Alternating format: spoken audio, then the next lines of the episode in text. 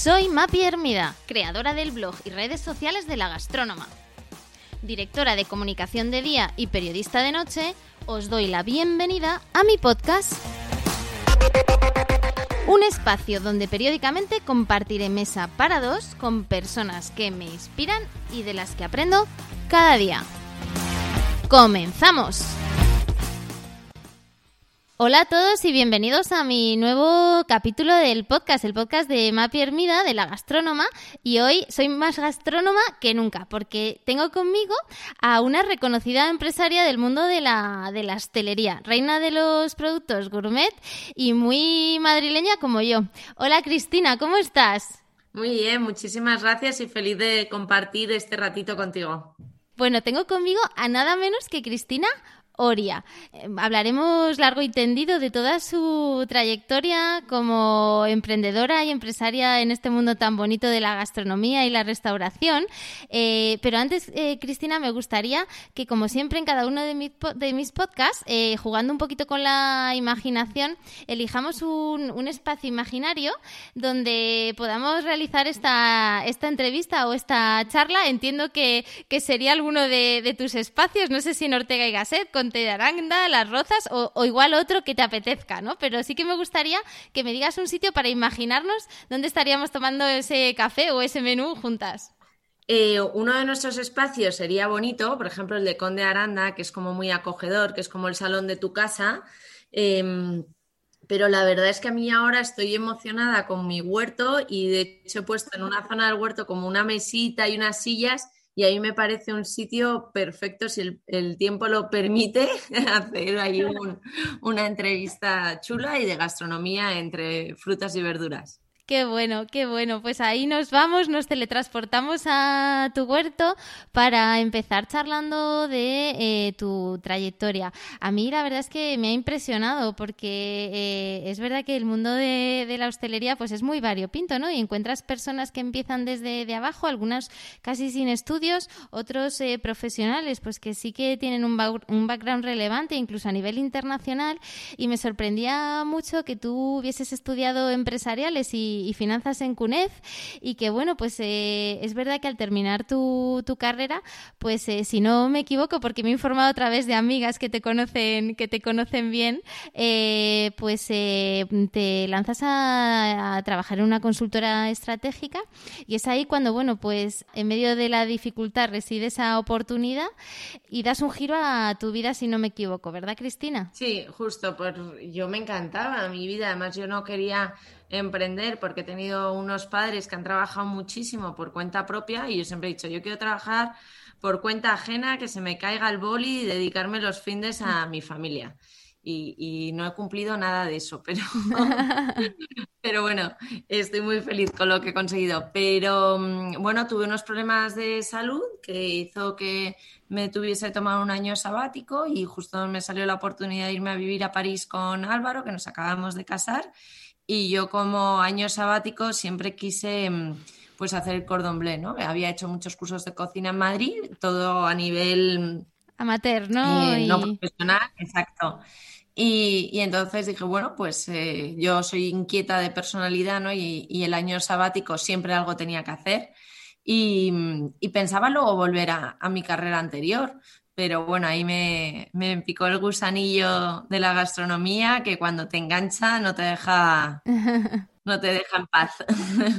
Bueno, y fundas tu, tu compañía en, en 2009, ¿no? Y desde entonces pues no, no has dejado de crecer y incluso de ganar premios. Has ganado premio en Madrid Fusión, Expresaria del Año por CEIN, el premio del Gourmet, que estuve ahí viendo cómo lo recogías. Y bueno, y todo empieza, si no me equivoco, como, como quien dice, con un foie a los tres vinos con gelatina de Soters, ¿no? Es un poco lo que eh, tu producto estrella. Es ese producto estrella que lo traje a Madrid, lo probaron, qué bueno esto tienes que hacer para Navidades y tal. Mi familia empezó como a pedirme y, en paralelo eh, diseñé lo que yo quería en un momento eh, pues acababa de, estábamos en el 2009 en plena crisis económica y entonces yo veía que el, formato de catering al uso era o muy caro, ¿no? O sea, era como ya tipo boda o la comida para llevar no, no había tenido mucho recorrido en Madrid, ¿no? Era como en, en tuppers, como puesto un poco, poco cuidado.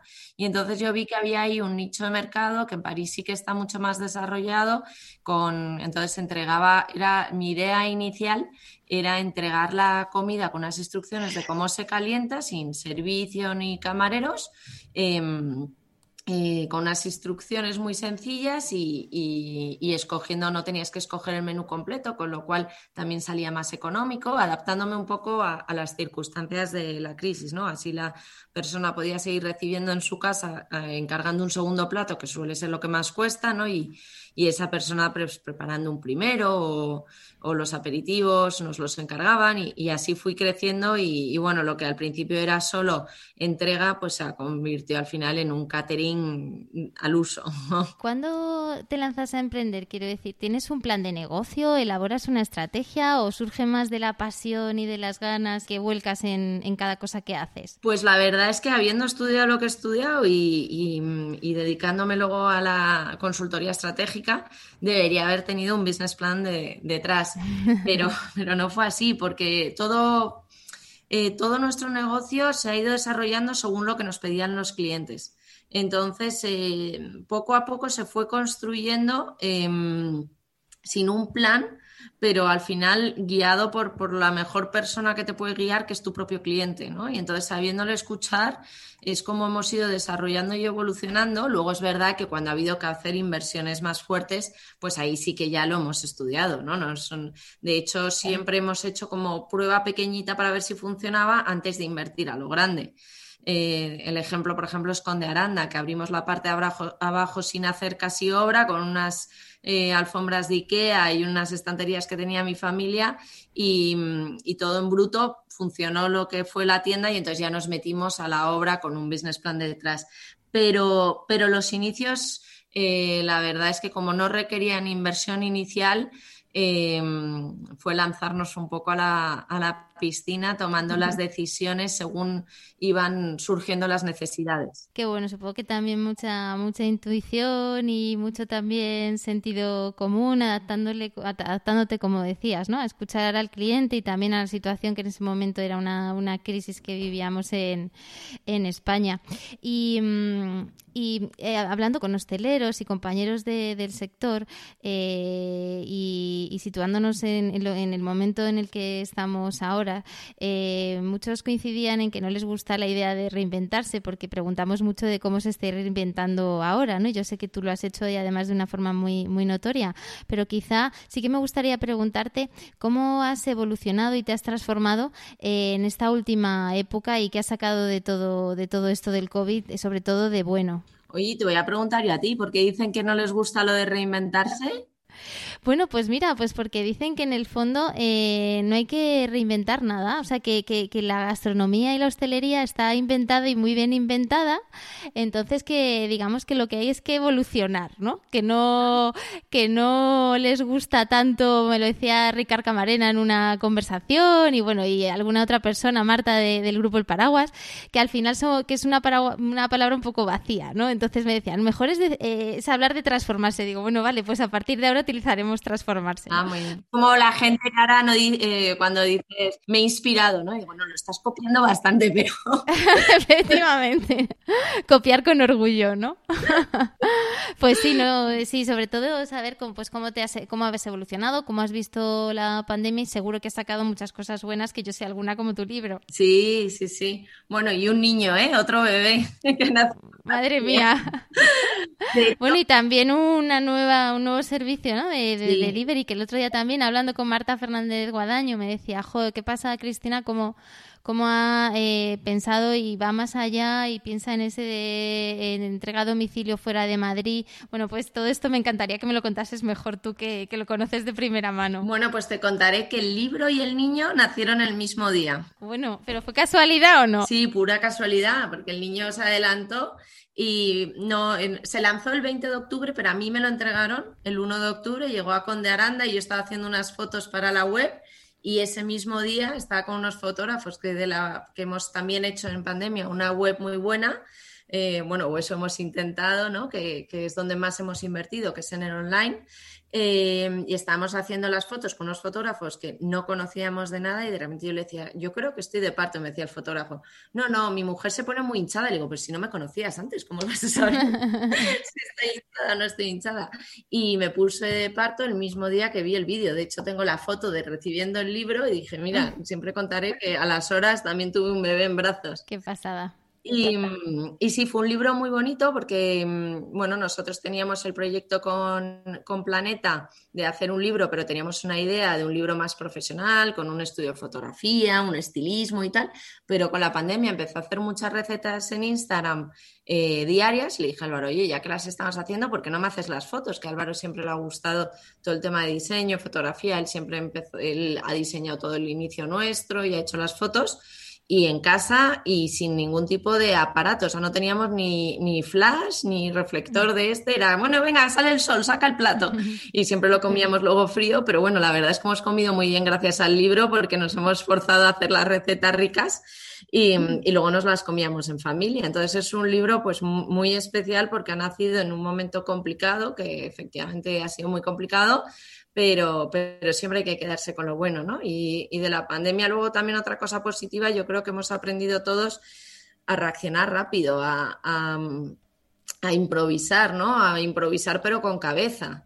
Que, la palabra improvisación puede, sonar mal, pero no, o sea, el adaptarse o el reinventarse, que a mí no me parece una palabra mala, me parece que, al contrario, te exige más y, estás más eh, no cómoda, ¿no? Que eso siempre, yo creo que las... Em, las buenas ideas y el desarrollo salen de, momentos complicados. Y a nosotros nos han puesto las pilas y hemos podido pues, desarrollar eh, otros negocios gracias a estas, bueno, gracias no, o sea, mejor que no hubiese pasado, evidentemente, pero bueno, con esta, ante la adversidad, pues eh, hay que intentar crecerse, ¿no? Y, y superarla y luego yo una cosa que teníamos es que tenemos muchas patas en el negocio y de hecho es una cosa que yo siempre a Álvaro, que es mi socio y marido, le decía, no, es que teníamos, tenemos demasiadas patas y el negocio, ¿sabes? En vez de dedicarnos a una cosa, tenemos demasiadas y nos da muchísimo trabajo. Pues gracias a haber tenido tantas patas, eh, unas han compensado a otras, ¿no? Porque el catering, por ejemplo, pues, pues ha sido el más perjudicado por no poderse hacer eventos, pero en cambio ya estábamos en delivery, en, las aplicaciones de delivery cuando esto llegó, con lo cual nosotros,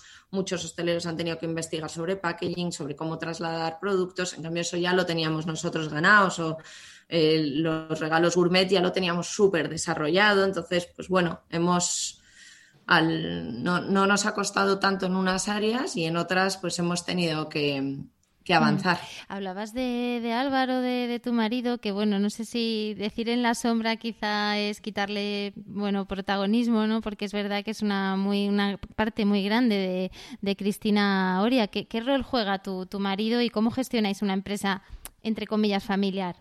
Bueno, él entró más tarde, em, porque yo, bueno, él trabajaba, él es ingeniero, nada que ver tampoco, y siempre me ha ayudado desde el minuto uno. De hecho, una de las cosas que digo que a la gente cuando me pregunta que si quieren emprender y, qué consejos doy, siempre digo que la persona que tengas al lado sea consciente de lo que es emprender, ¿no? Porque pues al final yo trabajaba todos los fines de semana, él trabaja, terminaba de trabajar y me ayudaba con las fotos, me ayudaba con el diseño de todo el packaging, todos los sábados cargaba todos los caterings y los llevábamos juntos. Entonces, claro, emprender, la persona de al lado tienen que entender el sacrificio que tú puedes estar eh, dispuesto a hacer, pero a lo mejor la persona no, ¿no? Y Álvaro al contrario, creo que, estaba más dispuesto que yo aún porque esto saliese adelante. Luego hubo un punto de inflexión que era mm, en el 2011 cuando yo hacíamos, estaban con, el momento crisis, eh, no sé si te acuerdas que había muchísimos pop-ups. Nosotros estábamos vendiendo pues eso, los FUAS y los productos gourmet y me decía, oye, pero ¿por qué no abres un sitio fijo donde pueda haber degustación? Y yo le decía, mira Álvaro, yo en las dos cosas no puedo estar, no puedo abrir un restaurante y a la vez estar en caterings de 2.000 personas, porque es que una de las dos va a salir mal. Y entonces le dije, si quieres, y deja tu trabajo y, te doy toda el área de, de regalos gourmet y de tienda y tal y lo dejó y, y bueno, eh, ahí estamos y, y, la verdad es que trabajar con él es, es, muy, muy sencillo, nos llevamos muy bien y nos complementamos muy bien, ¿no? y cada uno sabe muy bien cuál es su área, cada uno se pregunta al otro eh, qué le parece si hacemos un cambio en el área del otro, o sea, somos muy respetuosos y, mm, y bueno, eh, más o menos eh, lo llevamos, ¿no? Hablabas de que trabajabas sábados, domingos. Yo doy Cristina, que caterings que he organizado contigo, caterings que has dado, siempre estás. Me parece que el don de la, de la presencia lo tienes porque me parece impresionante. Además, siempre estás remangándote, colocando, o sea, no, no vas de, señorita ni de nombre del catering, realmente te, te remangas con tu equipo. Y yo te quería preguntar, ¿cómo, cómo coordinas y en qué momento piensas que tienes que delegar? Entiendo que para alguien que además pues es su, su proyecto, lleva eh, su nombre, eh, lo trata todo con tanto cariño, ¿no? Pues llega un momento en el que eh, creces, tienes tres tiendas, tienes, tienes un proyecto de finca, un huerto. ¿Cómo estás trabajando ahora esa coordinación con el equipo y cuánto de importante para ti es delegar? Bueno, te diré que yo delego mejor que Álvaro. A Álvaro le cuesta más. Em, y a mí me gusta mucho delegar, pero también exijo mucho. O sea, en quien delego es porque sé que lo puede hacer y, le puedo exigir, ¿no? Y tengo, la verdad es que tengo la suerte de tener muy buen equipo y, no me ha costado eh, mucho delegar. Yo, hombre, siempre digo que si yo hubiese continuado pelando y cortando cebollas, pues no hubiese podido avanzar pero en el momento en el que vayan mal y tenga que ponerme a pelar cebollas, voy a ser la primera que me ponga a pelar cebollas y a cortar cebollas, ¿no? Hay que saber tener ese equilibrio entre cuándo es muy importante que tú lo hagas o cuándo lo pueden hacer otros para que tú añadas valor en otras áreas o puedas crecer, ¿no? En el, en el momento en el que tú tengas a una persona que pueda hacer lo mismo que estás haciendo tú, genial, que lo haga esa persona para que tú puedas desarrollar otra cosa, ¿no? Eh, o crecer o inventarte otro negocio, darle una vuelta a uno que está yendo un poco peor, ¿no? Entonces, yo he ido detectando todas esas áreas donde puedo tener personas claves que van a hacerlo incluso mejor que yo y, y ya está. Es, eh, es eh, mi receta. ¿Y cómo gestionáis el proyecto familiar y, lo que es en sí la, conciliación? Porque entiendo que, bueno, cuando trabajas con tu marido, pues eh, el trabajo no es que te lo lleves a casa, ¿no? Es que en parte está en casa y además para ti, pues el trabajo también es, son, son tus niños, es un todo, ¿no? Como ponías hace poco en Instagram. no sé si, si, te atreves a dar recomendaciones de, pues sobre el famoso work-life balance y, y, la conciliación. Para mantener un poquito ese equilibrio ¿no? de trabajo y, ocio? Bueno, es una pregunta un tanto complicada, ¿no? Eh, yo, por ejemplo, en el libro eh, empieza diciendo que no sé dónde empieza mi trabajo y dónde empieza mi vida, dónde termina uno y empieza otro, ¿no? Mi vida laboral, mi, mi vida personal, porque están totalmente entrelazadas. Y es como nos funciona. Yo creo que aquí sí que no existe una receta eh, universal ni válida para todos, sino que tienes que encontrar ese equilibrio que, a ti te haga feliz. Y creo que, la, que aunque suene utópico, lo más importante y por lo que yo me esfuerzo a hacer todos los días es eh, por no sentirte culpable a lo que no llegas. ¿Sabes? Es ser realista, no se puede llegar a todo, ¿no? Eh, pues eh, y entonces no sentirte mal por no llegar a todo, no hacer balance cada día y decir, uy, no he llegado a esto, sino marcarte objetivos reales, ¿sabes? Que creas que puedes llegar a... y priorizar en lo que es importante para ti. O sea, si para mí es importante que el 16 de diciembre, que aunque sea un día fatídico, tener que ir a, ir a ver a mi hijo hacer de angelito, es que voy a ir a hacerlo, ¿no? Entonces, pues para mí eso es importante, pues lo voy a hacer, ¿no? Entonces yo tengo la suerte de trabajar con Álvaro y en un trabajo muy flexible. Es verdad que la hostelería, no nos vamos a engañar, eh, tu máximo trabajo es en el ocio del resto, pero por contra, yo el 7 de enero me puedo ir cinco días de vacaciones con mis hijos y con mi marido, ¿no? Porque todos somos un poco flexibles ahora que ellos son pequeños. Entonces yo las navidades trabajo muchísimo, pero siempre estoy pensando, no me preocupo que el 8 me voy a ir cuatro días a, donde sea, ¿no? Así es como, como hago yo misma malabarismos. ¿Qué factores crees que son, que son importantes precisamente para disfrutar de, tu trabajo? ¿Crees que, porque se te nota muchísima pasión eh, en todo lo que, lo que haces y además se ve el, el, gusto por los pequeños detalles, ¿no? que yo creo que eso es lo que respira todo, toda la marca Cristina Oria? A mí, por ejemplo, si me preguntas eh, cuántas horas trabajas, no sabría decirte, pero porque me encanta lo que hago. Entonces hay muchas partes que yo no lo considero trabajo. O sea, es que a mí me apasiona, entonces me encanta. Y entonces hay veces que con Álvaro estamos hablando y, no es una... Eh, a lo mejor eh, a ti con tu pareja te gusta hablar de mm, motocicletas, ¿sabes? De las carreras de coches. Pero es que a nosotros nos encanta hablar de esto, entonces disfrutamos tanto o vamos a un restaurante y no podemos evitar hablar, mira qué mona, dónde ponen el pan, dónde tal, pues es que es lo que a nosotros nos encanta, entonces... Eh, no lo considero tanto trabajo. Cuando la gente me dice, no, es que cuántas horas le dedicas, digo, pues la verdad es que hay cosas que evidentemente en mi día a día tengo marrones, como todo el mundo, y tengo disgustos y cosas que no salen como quieres, pero es una parte bastante pequeña en comparación con todo el resto, que es que a mí me aporta como casi ocio. O sea, no, no te diría em, que para mí es un sacrificio ir a trabajar, ni mucho menos. Evidentemente los lunes me cuesta levantarme como a todo el mundo, eh, pero... Em, es un trabajo que nos llena tanto que no lo vemos tanto como trabajo, ¿no? Y, y, la suerte de trabajar con Álvaro y compartirlo y vivir esa ilusión y que cada que estamos todo el día dándole vueltas, que yo tengo una amiga, tengo la suerte que nos ayuda muchísimo en la web, que me decía, cada día se le ocurre una idea feliz a Cristina. Pues sí, es que de repente he pensado que podemos hacer y, esto vamos a ver cómo lo hacemos. No, es imposible. Y yo, ya verás cómo no es imposible. Y entonces es verdad que con, esa energía contaminas al resto a, venga, que no es imposible y que lo vamos a conseguir. Y entonces ese reto motiva a todo el mundo que tienes alrededor. Y creo que eso es una fórmula bastante buena, que es el entusiasmo en lo que te gusta. Y Cristina, doy fe que, bueno, eh, gestionas tu tiempo como un recurso limitado. Hablabas de que, bueno, pues que el, tiempo es limitado, efectivamente.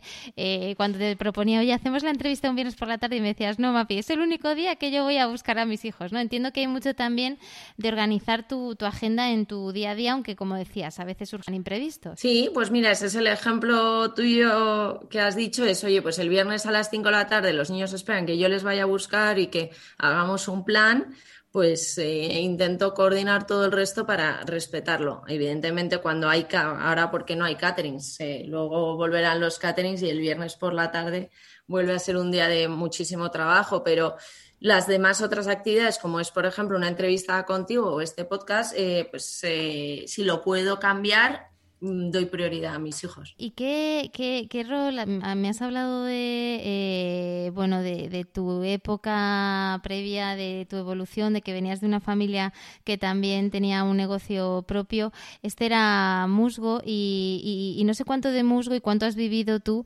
de, ese arremangamiento diario. Bueno, hay mucho, porque lo hemos, somos una familia que el negocio familiar se habla mucho en todas las comidas. Yo, de hecho, mi consejo de sabio es mi familia y las comidas familiares o el chat familiar ahora por la distancia, que no damos un paso sin que ellos nos asesoren, porque tengo yo la suerte de tener alrededor gente muy válida y, que me ayuda muchísimo, ¿no? Y mis padres, pues, eh, han sido unos emprendedores natos, unos trabajadores, y lo que decías antes de que yo en los caterings me pongo, que soy la primera que cargo la barqueta o coloco la jaulita con el pájaro para decorar, eso yo lo he visto a mi madre que aunque tenía un montón de tiendas se ponía a coger dobladilla la señora si hacía falta, ¿no? Eh, entonces, eh, como es algo que veo como normal, pero porque mis padres me lo han inculcado el, trabajo y la dedicación y la pasión en lo que haces. Eh, y entiendo que, bueno, además de tus padres, habrá otros referentes ¿no? en, el, en el sector para, para ti. ¿Qué personas te inspiran? Que antes hablábamos de inspiración, pues ¿qué, qué personas te inspiran? Bueno, me inspira muchísima gente y no solo de gastronomía. Creo que, por ejemplo, la gastronomía, o sea, el, el inspirarte no tiene que ser solo en tu sector, o sea, ves un cuadro y te pueden inspirar los colores, en muchísimos otros aspectos, de, en, otras áreas de tu vida. Yo en cada cosa que hago, pues eh, me aporto o aprendo, ¿no? hasta de, la clase de mi hijo cuando está dando ahora por Zoom, eh, puedo aprender de cómo hablan, de cómo se desarrollan. Entonces, no tengo referentes a los que digas, bueno, es que quiero llegar a ser, pero sí muchísima gente que a lo largo de mi vida, o jefes de consultoría estratégica que me han marcado, mi hermano, por ejemplo, que, tampoco doy un paso sin, sin comentárselo, em, creo que de todo el mundo puedes aprender. Y, es lo que intento, absorber todo lo que pueda de, todo el mundo con el que hablo y, aunque suene otra vez a, a un tópico, creo que, todo el mundo te aporta y no te vas cada día sin, aprender algo. A mí me encantaría em, conocer, Cristina, quizá pues ese punto más de resiliencia que sé que también tienes y que nos contases con qué dificultades te has encontrado a lo largo de tu carrera. Bueno, lo más complicada ha sido la situación ahora de COVID. Esa es eh, la, la más compleja, ¿no? Yo salgo en un en un vídeo en redes em, diciendo que, lo sentía mucho, pero teníamos que cerrar todo, que pues una gran parte de nuestra plantilla se iba a leerte. Y la responsabilidad que tienes a tus espaldas, porque yo tengo la suerte de tener una familia que me va económicamente, me puede ayudar si me iba mal, pero sé que muchos de nuestros trabajadores, eh, nuestro sueldo pues eh, era muy, muy importante o es muy importante ¿no? para, para, que afecta a sus familias. Entonces, esa responsabilidad em, y ver que la situación iba para largo, pues eh, es muy traumático, ¿no? Yo creo que es lo que me, me ha afectado y luego hablar con ellos, que sus familiares, pues algunos habían fallecido, gente de alrededor. Yo creo que esta situación pues eh, ha sido muy complicada para todos y, y, es lo peor de esta trayectoria. El tema de los catering, Cristina, entiendo que Claro que ahí sí que ha habido una reinvención, pero que, que bueno, pues que eso afecta también a la parte de, una parte del bueno, aquí lo que hemos hecho mm, es verdad que había mucha había mucha incertidumbre. Bueno, pues eh, el año pasado, pues todo lo que es mayo, junio, que son eventos muy grandes de bodas, bautizos y comuniones, pues se cancelaron. Em, y luego Navidades, eh, pues es el, otro punto muy, muy fuerte de catering. Pero hemos tenido la suerte que empresas grandes que hacían antes la cena de Navidad grande con nosotros han mandado regalos a sus empleados. ¿no? Eh, ya que no podemos cenar este año juntos, te mandamos los productos para que cenes en casa. Entonces eso nos, nos ayuda muchísimo. Y, y, luego hemos desarrollado el, lo que te decía antes, que te había contado Marta, es el envío envasado al vacío de nuestra carta a toda la península. No, no solo repartimos en Madrid, sino que puedes recibir nuestro catering o nuestro gofre que tiene tanto éxito en tu casa con un minuto de calentarlo. Eh, entonces, pues eh, así es como tenemos a toda la gente del, catering activa sin tener el catering, porque nosotros a día de hoy todavía no damos eventos porque, bueno, a mí me parece es una decisión personal porque sigue habiendo gente que te pide caterings que hacen en sus casas, pero a mí no me parece responsable darlos y no los estamos dando. Entonces, porque creo que las normas están para cumplirlas y que esto no es eh, tontería jugártela y creo que ya es un último esfuerzo y, no lo estamos dando todavía eventos pese a que solicitudes hay. Claro, ya, supongo, ya supongo.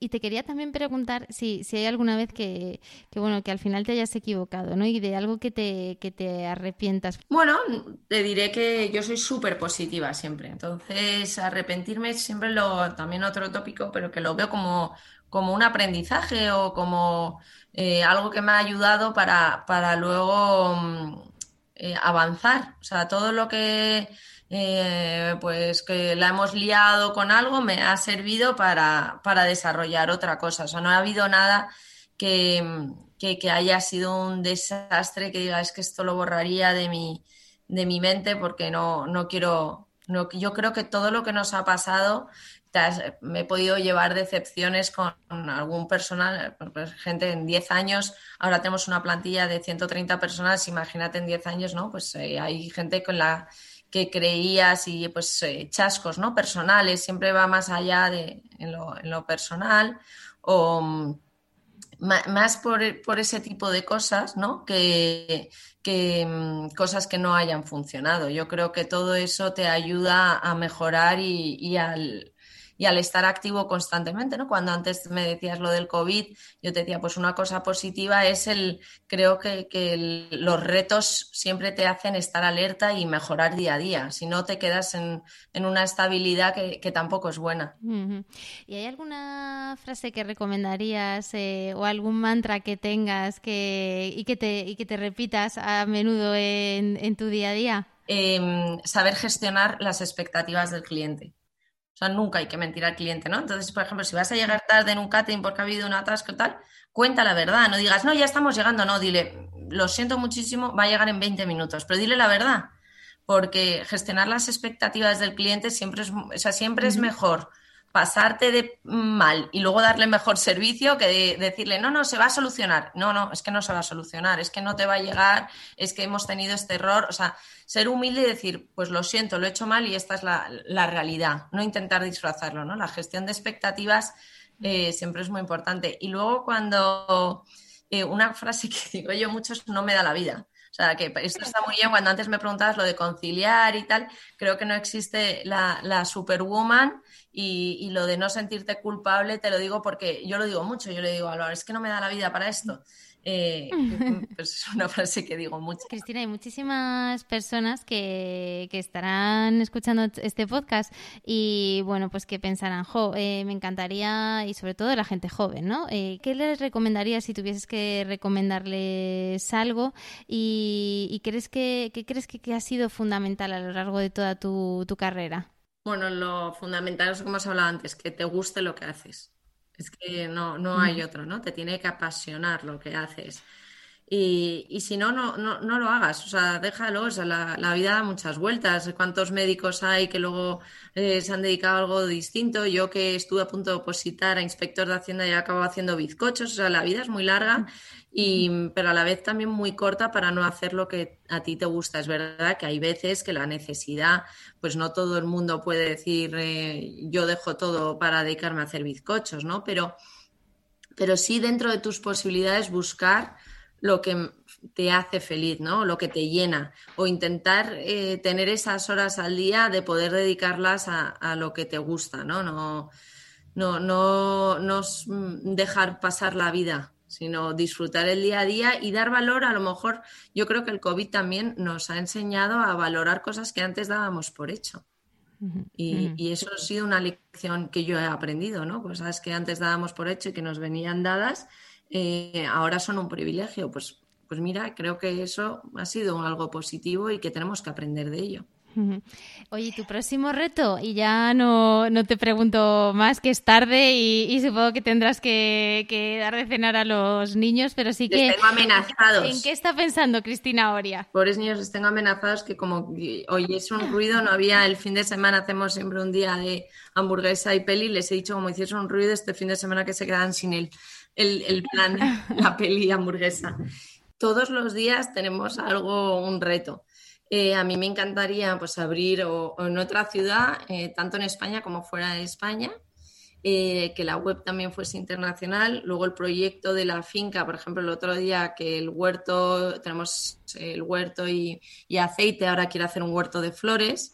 Luego tenemos un proyecto muy bonito ahí para eventos, pero bueno, eso, la Comunidad de Madrid está tardando un poco en los permisos y, se me está haciendo un poco bola, pero bueno, saldrá adelante y es un proyecto muy bonito, ¿no? Porque además el tiempo, también otra, por mal que no viene, que, no, que bien no venga, em, al tener tanto tiempo estamos dándole muchas vueltas y yo creo que va a ser un proyecto muy bonito. Entonces, cada día la verdad es que eh, se me ocurren ideas y, y, desarrollo cosas porque, porque me gusta, soy inquieta. Pues Cristina, muchísimas gracias. Nos has inspirado mucho con tu pasión, eh, tu capacidad de, trabajo duro, ese convertir las dificultades en oportunidades.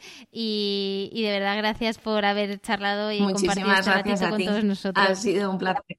Y hasta aquí la entrevista de hoy. Si te ha gustado, no dudes en dejarme un me gusta en tu plataforma de podcast habitual o ayudarme a mejorar enviándome cualquier comentario a través de mi Instagram, arroba la-gastrónoma o mi blog lagastronoma.com. Gracias y hasta el próximo podcast.